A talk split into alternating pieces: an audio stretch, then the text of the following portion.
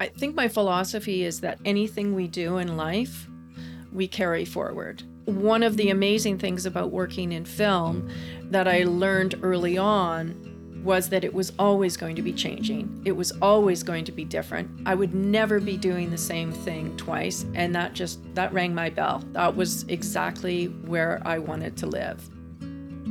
Hello, and welcome to the Final Mile Club podcast, or as we're calling it, FM radio. This series explores life after graduation through conversations with industry professionals across the fields of the arts, media, performance, design, and beyond. My name is Sarah Bay-Cheng, and I'm the Dean of the School of the Arts, Media, Performance, and Design at York University. I am really pleased to introduce Carolyn Orcal Loucks, who is a graduate of York University theater program, uh, but has been has spent most of her career in in film and media industries as a set decorator.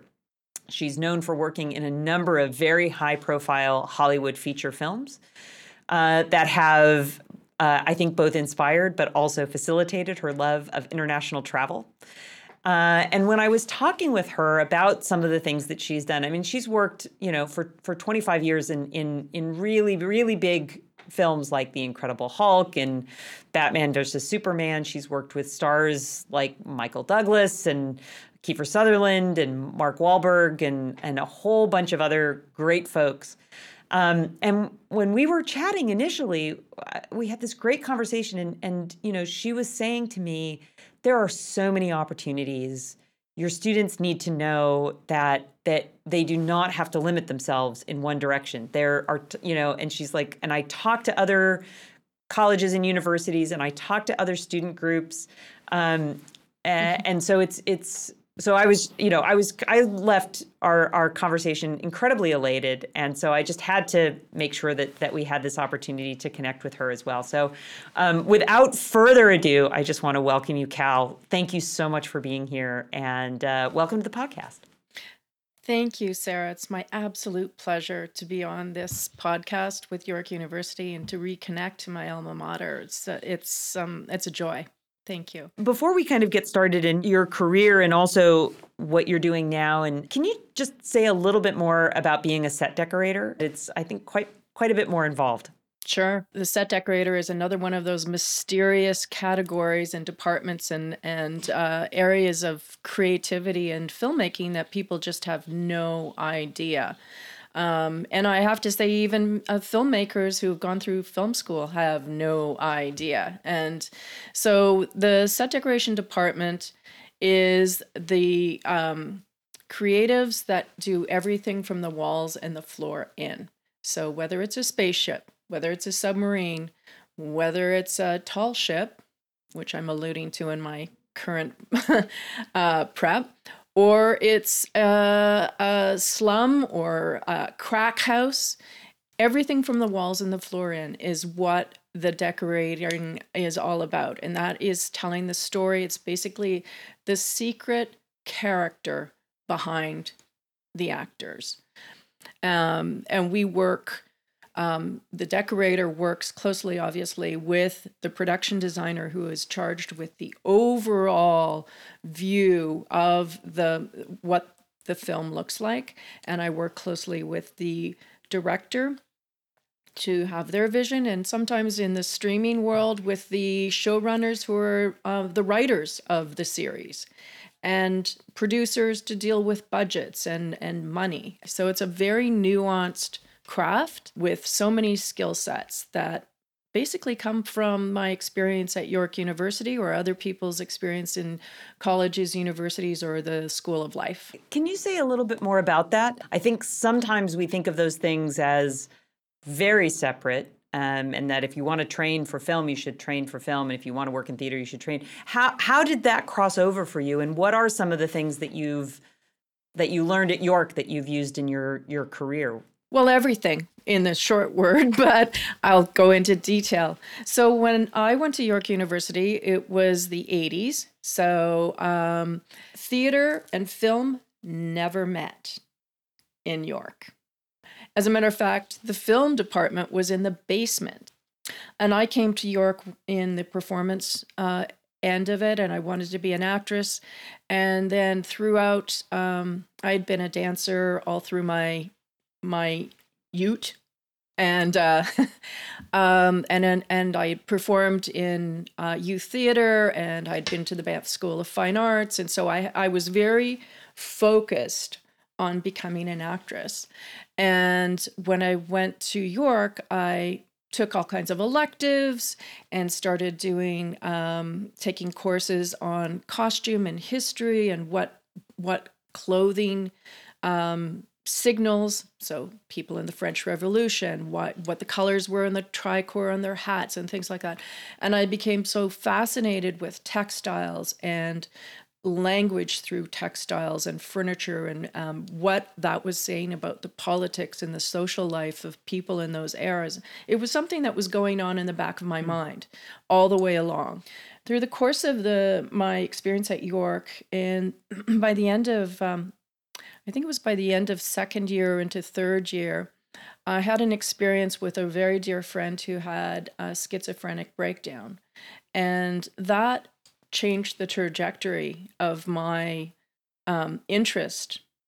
For sure, I was definitely more interested in the psychology of people. I was interested in, um, as I said before, all of the uh, environments that we we live in. And I was no longer interested in performing on the stage. I was more interested in mm. supporting that. At the same time, while going downtown and experiencing the theater in uh, uh, in Toronto, etc., I I for myself found that I did not want to be that poor. I did not want to be struggling that hard to be on the stage and having done a number of auditions and being told, you know, my nose is too big, my voice is too Canadian, I don't have enough boobs, I have too many boobs, my hair is blonde, you know, all whatever it is in that audition, I just thought, I just don't need that self destruction. I would like to celebrate. And now that's my perspective. That's not what other performers obviously feel, but that's what I was feeling. And um um and also because I was only a second generation university um, attendee in in my family history, there was a lot of pressure in the background to just get over the theater thing. What are you going to do?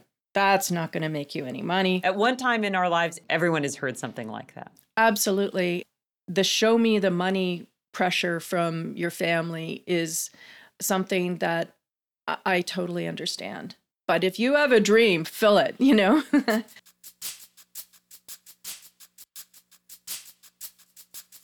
so you studied theater, but also econ, psych, a whole bunch of other things at York. How did you find your way to film? How did you get your first gig in, in that world?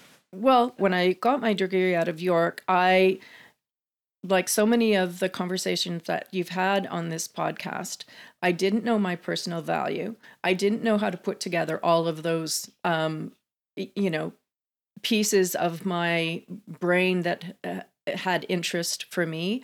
I didn't know there was no uh, podcast there were no you know communication devices where you could liaise with other there was no alumni that was functioning at york so off you go down the path of je ne sais pas.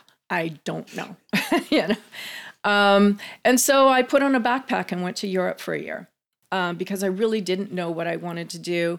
But I did know that I needed to get outside of Canada and see what the rest of the world was like and, and enjoy that. And I have to say that that was the best thing for me because I I picked up jobs as a governess with a really wealthy family, and I observed what extreme wealth is in Europe. And I traveled through all these castles and um, churches and villages and all of, you know, the lifestyle of how people live, seeing that there's still pockets of, of Europe that have ravages of World War II, never mind what's going on now. And I brought all that back to Canada, and I thought oh, I'm going to be um, I'm going to work with a stills photographer and I'm going to get into public relations.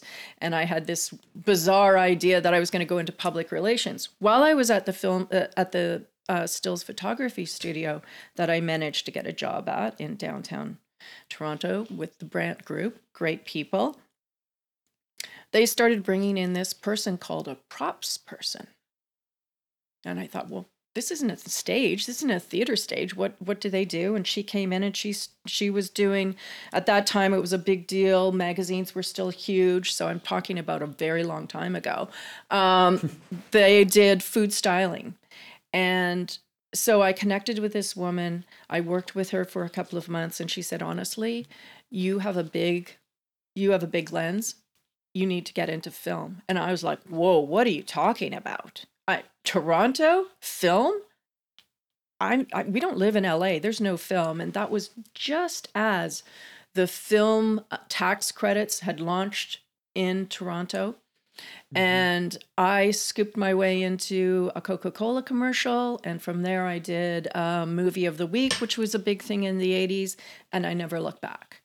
Um, it was, it was, um, you know, prior to cell phones, we had a I think I was at the introduction of pagers, those little things with 911. I mean, we had a pocket full of quarters, pull over the side of the road, make all your phone calls, check in. I'm in, I'm talking about archaic times, people, you know. But it was it was tough. I didn't have any family in the business. I didn't, you know, I had no resources other than writing letters. It was writing letters. We weren't even on computers then. We you would write letters, you would mail them, you would show up for coffees. You know, it was that primitive.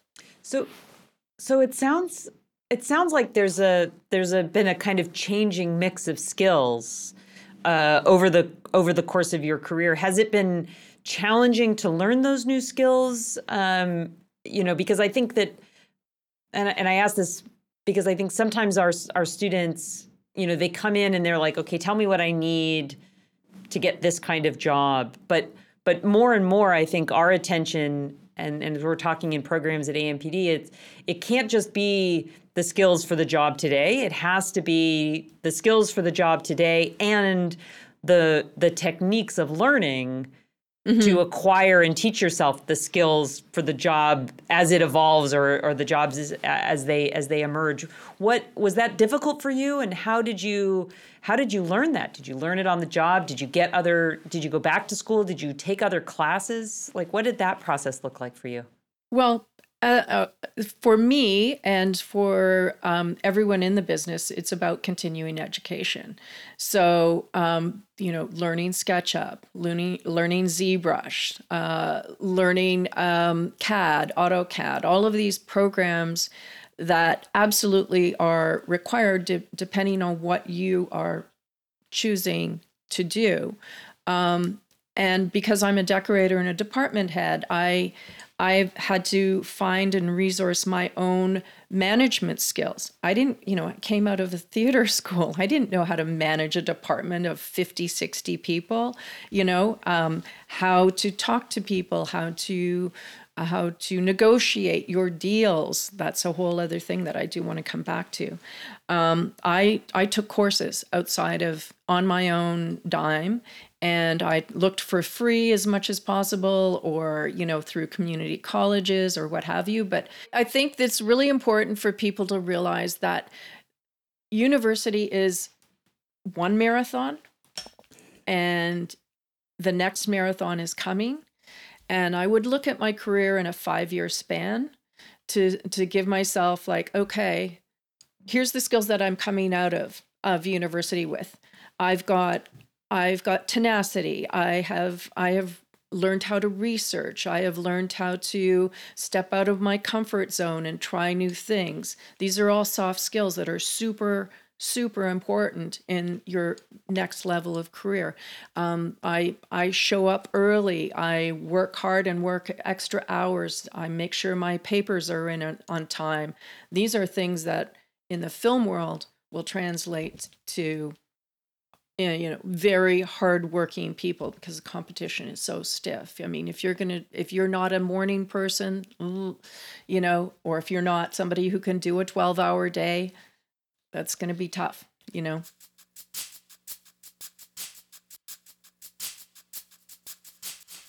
in reflecting back on everything, Cal, what what do you wish you had known, and what would you what would you want our our graduating folks to know as they start to think about this transition from the last four or five years to this next four or five year phase?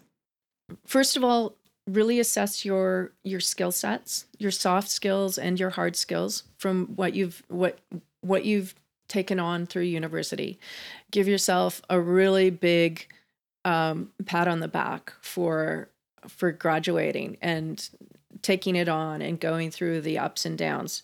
You now have a whole you know toolbox full of things that you just have to remember to go back in and dig those up you know when you're feeling like there is that you're lost.